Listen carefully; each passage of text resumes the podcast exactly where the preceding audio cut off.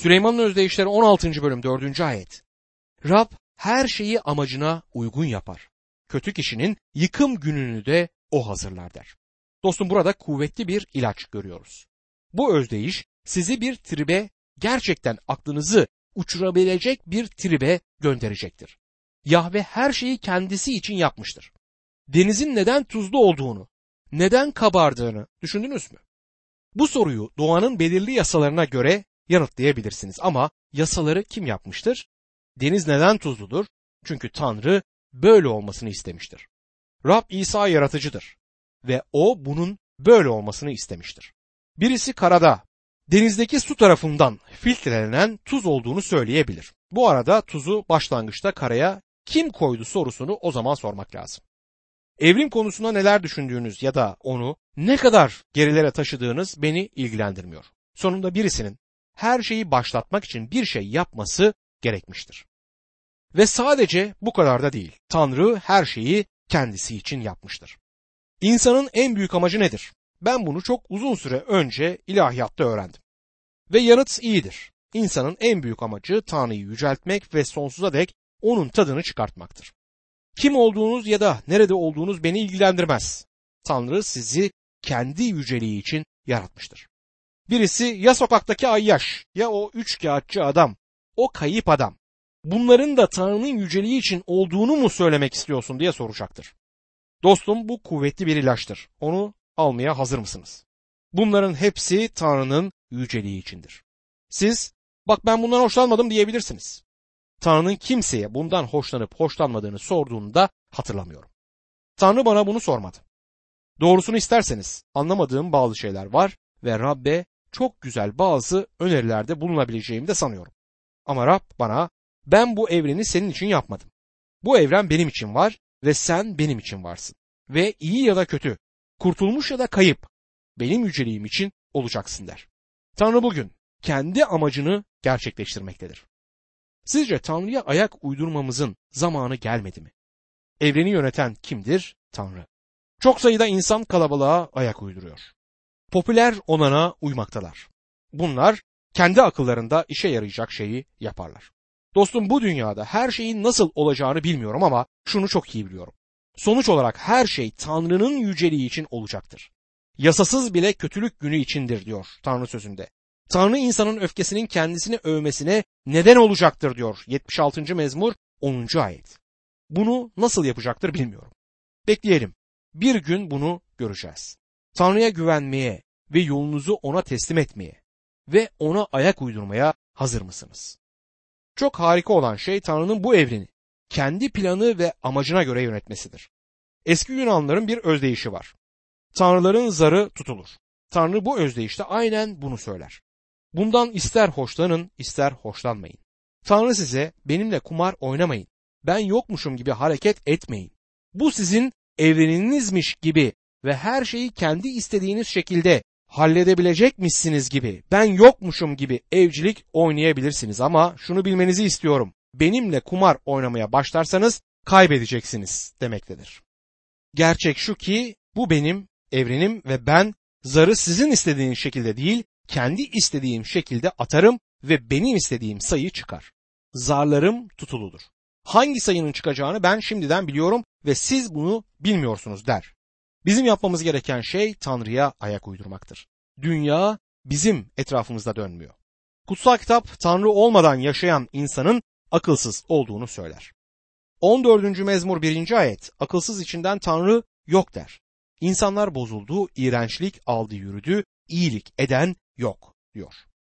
İbraniler 11. bölüm 6. ayetin sonlarında Tanrı'ya yaklaşan onun var olduğuna ve kendisini arayanları ödüllendireceğine iman etmelidir diyor. Bu bir ilaçtır öyle değil mi? Ve insanlara bu ilacı alması zor gelir. Süleyman Özdeyişleri 16. bölüm 7. ayet. Rab kişinin yaşayışından hoşnutsa düşmanlarını bile onunla barıştırır der. Bu özdeyiş konusunda oldukça sıkıntı çektim ve diğer insanların bu konuda neler söylediklerini araştırdım. Eğer yaşayışınız Tanrı'yı hoşnut ederse bir düşmanınız olmayacağını mı bu ayette söylemek ister. Eğer bu doğru olsaydı o zaman Tanrı'nın bir düşmanı olmazdı ve Tanrı'nın bir düşmanı var. Benim yorumum eğer yaşayışınız Tanrı'yı hoşnut ederse o zaman düşmanınız sizden nefret edebilir ve bu arada sizden nefret edecektir de. Ama ilginç olan şey doğru söylemeleri gerektiğinde bu insanlar Tanrı'nın sizi kullandığını itiraf edeceklerdir. Önemli olan budur. Benim hakkımda söylenen en güzel sözlerden birini benden nefret ettiğini açıkça söyleyen birisi söylemiştir. Ondan nefret ediyorum ama Tanrı sözünü bildiriyor dedi. Ben teşekkürler Bay Düşman. Sen bu özdeyişi yerine getiriyorsun. Eğer dürüstsen bunu itiraf etmen gerekiyordu dedim. Bu arada bu özdeyişi çok sevdiğimi de söylemek isterim. Süleyman'ın özdeyişleri 16. bölüm 11. ayet. Doğru terazi ve baskül Rabbindir. Bütün tartı ağırlıklarını o belirler der. Bu kasaba, fırıncıya, manava söylenen bir sözdür. Özdeyişler 16. bölüm 18. ayet. Gururun ardından yıkım, kibirli ruhun ardından da düşüş gelir der. Kutsal kitabımda bu ayetin altı kalın çizgilerle çizilidir. Özdeyişler 16. bölüm 19. ayet. Mazlumlar arasında alçak gönüllü biri olmak, kibirlilerle çapulmalı paylaşmaktan iyidir der. Burada yine vurgu Tanrı'nın nefret ettiği şeyin gurur olduğudur. Gurur Tanrı'nın nefret ettiği şeyler listesinde ilk sırayı her zaman alır. Süleyman'ın özdeyişleri 6. bölüm 16 ve 17. ayetlerde gururun ilk sırada olduğunu söylemektedir. Günümüzde şeytan olarak tanınan baş meleği yerinden eden şey gururdur. Şeytan sehirin oğlu Lucifer'di. Kendisinde günah bulunana dek büyük bir olasılıkla Tanrı'nın yaratmış olduğu en yüksek varlıktı. Peki günahı neydi? Gurur. Kendisinin Tanrı'dan yükseğe çıkartmaya çalıştı. Çünkü kendisi Tanrı'nın yaratmış olduğu harika bir yaratıktı ve kendisine özgür irade gücü de verilmişti. Özgür irade Tanrı'nın yarattıklarının ellerine vermiş olduğu çok tehlikeli bir silahtır. Bazı yaratıklar bir içgüdüyü izler. Örneğin ördekler kışın Kanada'dan ayrılıp Güney Amerika'ya uçar. Yazın yeniden Kanada'ya uçarlar.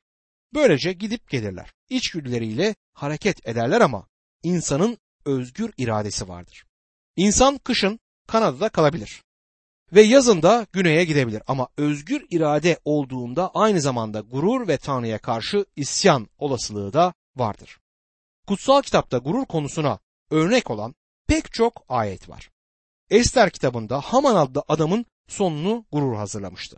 Ve Avşalom'un babası Davut'a karşı isyan etmesini düşünün.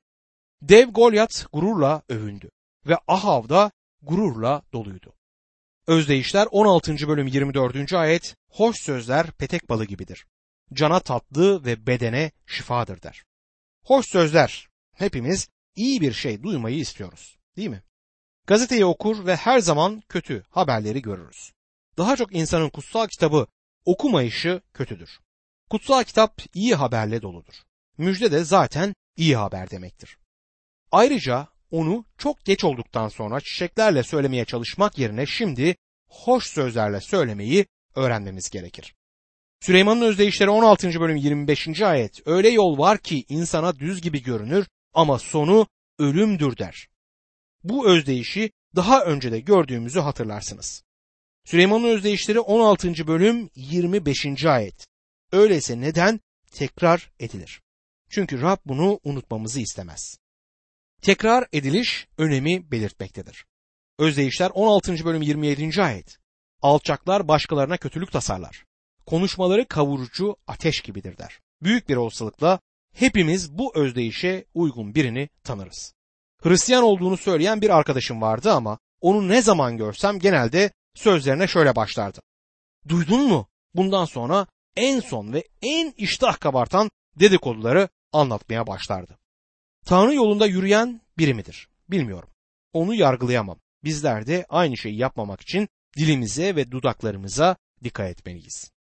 Süleyman'ın özdeyişleri 16. bölüm 28. ayet huysuz kişi çekişmeyi körükler, dedikoducu can dostları ayırır diyor.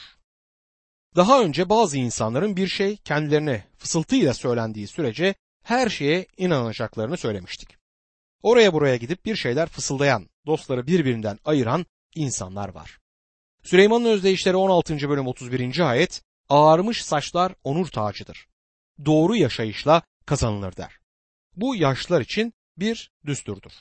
Süleyman'ın özdeyişleri 16. bölüm 33. ayet insan kura atar ama her kararı Rab verir der. Bu ayeti kutsal kitabımda Ester kitabının üzerine yazdım. Haman gururunda Yahudi halkının yıkım gününü belirlemek için kura atmıştı. Ama Tanrı duruma el atıp halkını kurtardı. Ve Yahudilerin Purim yani kura anlamına gelir bu. Kurim bayramı Tanrı'nın kendilerini kurtardığı o günün kutsamasıdır. Yeniden söylemeliyim. Tanrıların zarları tutulur. Tanrı ile kumar oynamayın. Onun önünde riske girmeyin. Buranın Tanrı'nın evreni olduğunu ve her şeyin onun yüceliği için olduğunu hatırlayın. Tanrı'nın amacı içindir bu evren. Tanrı ile işbirliği yapmayı istiyor muyuz? Tanrı'ya ayak uydurmayı istiyor musunuz? Yoksa asiliğe devam edip gidecek misiniz? Sonunda gerçekleşecek olan sizin isteğiniz değil, Tanrı'nın isteği olacaktır. Keşke sizler ve ben imanla aklanmış olarak Tanrı'ya ayak uydurabilsek ve onunla esenlik içerisinde olsak. Süleyman'ın özdeyişleri 17. bölüm 1. ayet huzur içinde kuru bir lokma, kavga ve ziyafet dolu evden iyidir der. Bu ayetteki düşünce Süleyman'ın özdeyişleri 15. bölüm 17. ayetteki düşünceye çok benzer. Bu ayette şöyle yazar. Sevgi dolu bir ortamdaki sebze yemeği, nefret dolu bir ortamdaki besili danadan yeğdir.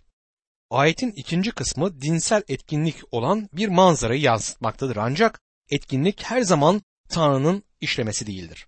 Bir kilisede birçok toplantı, çok fazla organizasyon, çok sayıda etkinlik olabilir ama bütün bunlar büyük ölçüde karmaşa ve hüsrana da neden olabilir.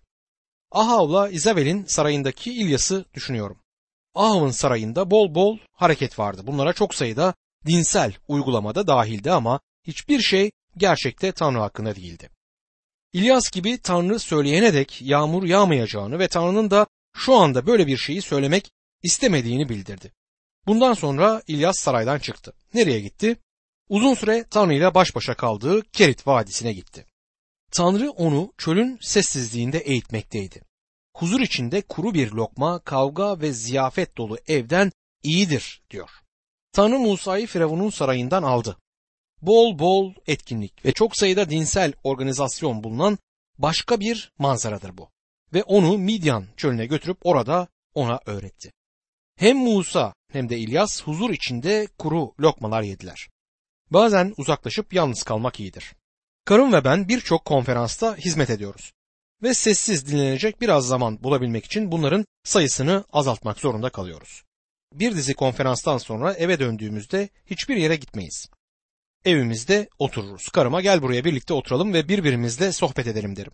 Uzun zamandır seninle evliyim ve seni tanımanın zamanı geldi derim. Bu bizim için iyidir. Tanrı bizlerin böyle zamanlar geçirmemizi istemektedir. Bunlar ruhsal bakımdan tazelenmemiz için önemli zamanlardır. Süleyman'ın özdeyişleri 17. bölüm 2. ayet sağduyulu köle ailesini utanca sokan oğula egemen olur ve kardeşlerle birlikte mirastan pay alırdır. Sadık olan bir hizmetkar sadık olmayan bir oğuldan daha iyidir. Güvenemeyeceğiniz bir oğula sahip olmaktansa güvenebileceğiniz bir hizmetkarınızın olması çok daha iyidir. Burada İbrahim ve Elezar aynı zamanda Davut ve oğlu Avşalom aklıma geliyor. İbrahim Rabbe Elezar'ın kendisinin tek mirasçısı olduğunu ve bir oğul istediğini Tekvin 15. bölüm 2. ayette söyledi. Bir oğlu olmasının çok daha iyi olacağını düşünüyordu ve Tanrı onun isteğini kabul etti. Ama eğer oğul güvenilir değilse babasına karşı açıkça isyan eden Davut'un oğlu Avşalom gibi olacaksa o zaman iyi ve sadık bir hizmetkara sahip olmak çok daha iyidir. Ve Davut'un kendisini bırakmayan birçok sadık adamı olduğunu da hatırlamalıyız. Süleyman'ın özdeyişleri 17. bölüm 3. ayette altın ocakta gümüş potada arıtılır. Yüreği arıtansa Rab'dir der. Saf gümüş elde etmek için madenden çıkarılan cevher potaya konur ve pislikler çıksın ve saf metal kalsın diye eriyene dek ısıtılır. Aynı şey altın içinde geçerlidir. Fırına konur ve içindeki kirler çıkartılır. Ve Rab de onlarda bir şeyler geliştirebilmek için hizmetkarlarını ateşe koyar. Bizleri kuvvetlendirmek için yüreklerimizi sınar. Kendi kullanımı için daha iyi oğullar ve kızlar haline gelebilmemizi istemektedir. Bizler Tanrı için altın ve gümüşten daha değerliyiz. Bu yüzden sınandığımızda cesaretimiz kırılmamalıdır. 1. Petrus 1. bölüm 6 ila 7. ayetlerde şöyle der. Bu nedenle şimdi kısa bir süre çeşitli denemeler sonucu acı çekmeniz gerekiyorsa da sevinçle coşmaktasınız. Böylelikle içtenliği kanıtlanan imanınız İsa Mesih göründüğünde size övgü, yücelik, onur kazandıracak. İmanınız ateşle arıtıldığı halde yok olup giden altından daha değerlidir. İşte Tanrı sevgili kardeşim bu yöntemi kullanır. Tanrı'nın Eyüp'ün sıkıntı fırınından geçmesine izin vermekte bir amacı vardı. Tanrı'nın Elçi Paulus'a bedende bir diken vermekte bir amacı vardı. Tanrı'nın kilisede bir şehitler dönemi olmasına izin vermekte bir amacı vardır. Zulüm aslında kiliseyi birbirine kenetledi ve kilise hiçbir zaman o dönemde olduğu kadar ruhen zengin olmamıştır. Musa bu sorunu şöyle tanımlar. Yasanın tekrarı 32. bölüm 15. ayetti. Yeşurun semirdi ve sahibini tepti. Doyunca yağ bağlayıp ağırlaştı. Kendisini yaratan Tanrı'ya sırt çevirdi. Kurtarıcısını, kayayı küçümsedi. Burada kullanılan Yeşurun sözü İsrail halkına verilen isimlerden birisidir. Korkarım günümüzde epey şişman kutsal var. Her şeye sahipler. Buna karşın şikayet eden, hata bulan, eleştiren kişiler haline de gelmiş durumdalar. Mesih'in davasına gerçekten de bir yardımları yok. Bu yüzden Tanrı'nın kullanacağı kutsalları kendi kullanımı için geliştirmek üzere fırına koyması gerekir. Rab İsa'yı daha iyi tanımak ve lütufta ve İsa'yı tanımakta gelişmek için dua eden bir kadından bir mektup aldım. Rab ne yapmıştır? Ona kanser hastalığı vermiş. Tanrı böyle şeyler yapmaz diyen biri çıkacaktır ama bazen böyle yapar dostum. Bu sıkıntı dönemleri hakkında pek çok şey bilen bir vaizi dinliyorsunuz. Karıma ve bana gelen bir mektup bizlerin Tanrı'ya itaat etmediğimiz, bilgisiz olduğumuz ve Tanrı'nın gözünde değersiz insanlar olduğumuz için Tanrı'nın bize bu acıları verdiğini söylüyordu. Bunlardan bazıları doğru olabilir ama Tanrı bunu bu mektubun yazıldığı türde zalim bir ruhta yapmamıştı. Tanrı bunu bizden nefret ettiği ya da ya da kendisi kötü olduğu için yapmaz. Tanrı bunu sevgi dolu bir biçimde yapmıştı ve bundan ötürü bizim için çok çok daha değerli zamanlar oldu bunlar. Süleyman'ın özdeyişleri 17. bölüm 6. ayet torunlar yaşların tacıdır. Çocukların övüncü anne babalarıdır der. Süleyman'ın özdeyişleri 17. bölümdeki bu 6. ayet büyük babalar içindir. Çocukların övüncü anne babalarıdır. Çocuklar anne babalarına bakar. Ben babasını her zaman seven ve sayan bir kızım olduğundan ötürü minnettarım. O da benim gibi hızlı öfkelenen biri olduğu halde her zaman iletişim içerisinde olabildik. Ara sıra patlıyoruz ama sonra ya ben ona gidiyorum ya da o bana gelip anlaşmazlığımızın üzerine güneşin batmasına bile izin vermiyoruz. Ama torunlar yaşlıların tacıdır diyor özdeyiş. Şu fıkrayı belki duymuşsunuzdur. İhtiyar bir adam başka bir ihtiyara sana hiç torunumdan söz edip onun resmini gösterdim mi diye sormuş. Öbürü de hayır anlatıp göstermedim ve bundan ötürü de sana teşekkür ediyorum diye yanıt vermiş. Aslında torunların ne kadar harika olabileceklerini bilsek çocuk yerine önce torun sahibi olmayı isterdik. Torunların etrafta olması büyük bir gurur ve sevinçtir ve aileleri bir araya getirirler. Çocuk babasına bakar ama torun dönüp kendi torununa bakacaktır. Sevginin merkezi budur. Süleyman'ın özdeyişleri 17. bölüm 10. ayet akıllı kişiyi azarlamak, akılsıza yüz darbe vurmaktan etkilidir der. Bazen zavallı şu kişi harika bir tanrı çocuğu ama bakın ne kadar çok sıkıntı çekti diyorlar. Tanrı kutsallarını bazen yaşamlarına sorunlar yollayarak azarlar. Akıllı kişiler olduklarından Tanrı onlara antrenörlük yapmaktadır. Akıllı kişiler azarı dinleyen kişilerdir. Akılsız azarı dinlemez. Tanrı onun sırtına yüz darbe bile vursa ona hiçbir yararı olmayacaktır. Tanrı yolunda yürümeyen birinin başarılı olduğunu gördüğünüzde bunun nedeni Tanrı ona ne yaparsa yapsın değişmeyecek kadar akılsız birisi olması olabilir. Rab İsa ürünleri için eski ambarlarını yıkıp yeni ambarlar inşa eden bir adamı anlatmıştı. Adam başarılıydı ve işini büyütmekteydi. Yeni bir ambar yapmanın yanlış bir tarafı yoktur. Yanlış olan şey adamın akılsız olmasıydı. Bunu ben söylemedim. Bunu İsa Mesih söyledi. Akılsızdı çünkü sonsuzluk için hiçbir şey yapmamıştı. Rabbin ıslah etmek için cezalandırması onu değiştirmezdi. Büyük sıkıntı dönemi sırasında dünya öylesine yoğun bir acı ve yargıdan geçecek ki insanlar kendi dillerini çiğneyecekler. Ama bu sıkıntı zamanında Tanrı'ya döneceklerini mi düşünüyorsunuz? Hayır. Akılsızlığa yüz darbe vurulmasının hiçbir yararı yoktur. Bu beni günümüzde hapishanelerde yanlış bir felsefeye sahip olduğumuzu itiraf etmeye yöneltir. Hapishane insanları geliştirip yeniden toplumun içine bırakmak amacı taşımamalıdır. Bunun da bir yeri olmalıdır ama hapishane bir disiplin kurulu değil, öncelikle bir ceza çekme yeridir. Disiplin çocuklar içindir, kendi çocuklarımız için. Ceza ise suç işleyen kişi içindir. Süleyman'ın özdeyişleri 17. bölüm 16. ayette akılsız biri bilgelik satın almak için niye para harcasın? Zaten sağduyudan yoksun der. Zengin ailelerden gelip de üniversite okumaya hiç istekli olmayan birçok çocuğu tanıyorum. Üniversiteye gitmemeliydiler. Sorun derslere veremeyecek durumda olmaları değildir. Baştan beri üniversiteye gitmeyi istememiş olmalarındadır. Yürekleri çünkü orada değildir. Herkesin üniversite eğitimi alması gerektiği düşüncesine de katılmıyorum. Bence herkes üniversiteye gidebilmeli ama gençlerin üniversiteye gitmeye zorlanmaları gerektiğine inanmıyorum. Birçok genç üniversite kapasitesine sahip değildir. Zaten gitmek de istemezler. Bunun zengin ya da fakir olmakla ilgisi yok. Öğrenme isteğiyle ilgisi vardır. Gerçekten öğrenmeyi isteyen her fakir çocuğun bir fırsatı olması gerektiğine inanıyorum. Önünde bir kapı açılmalıdır. Diğer yandan üniversitede hiç olmamaları gereken birçok zengin çocuğu da var.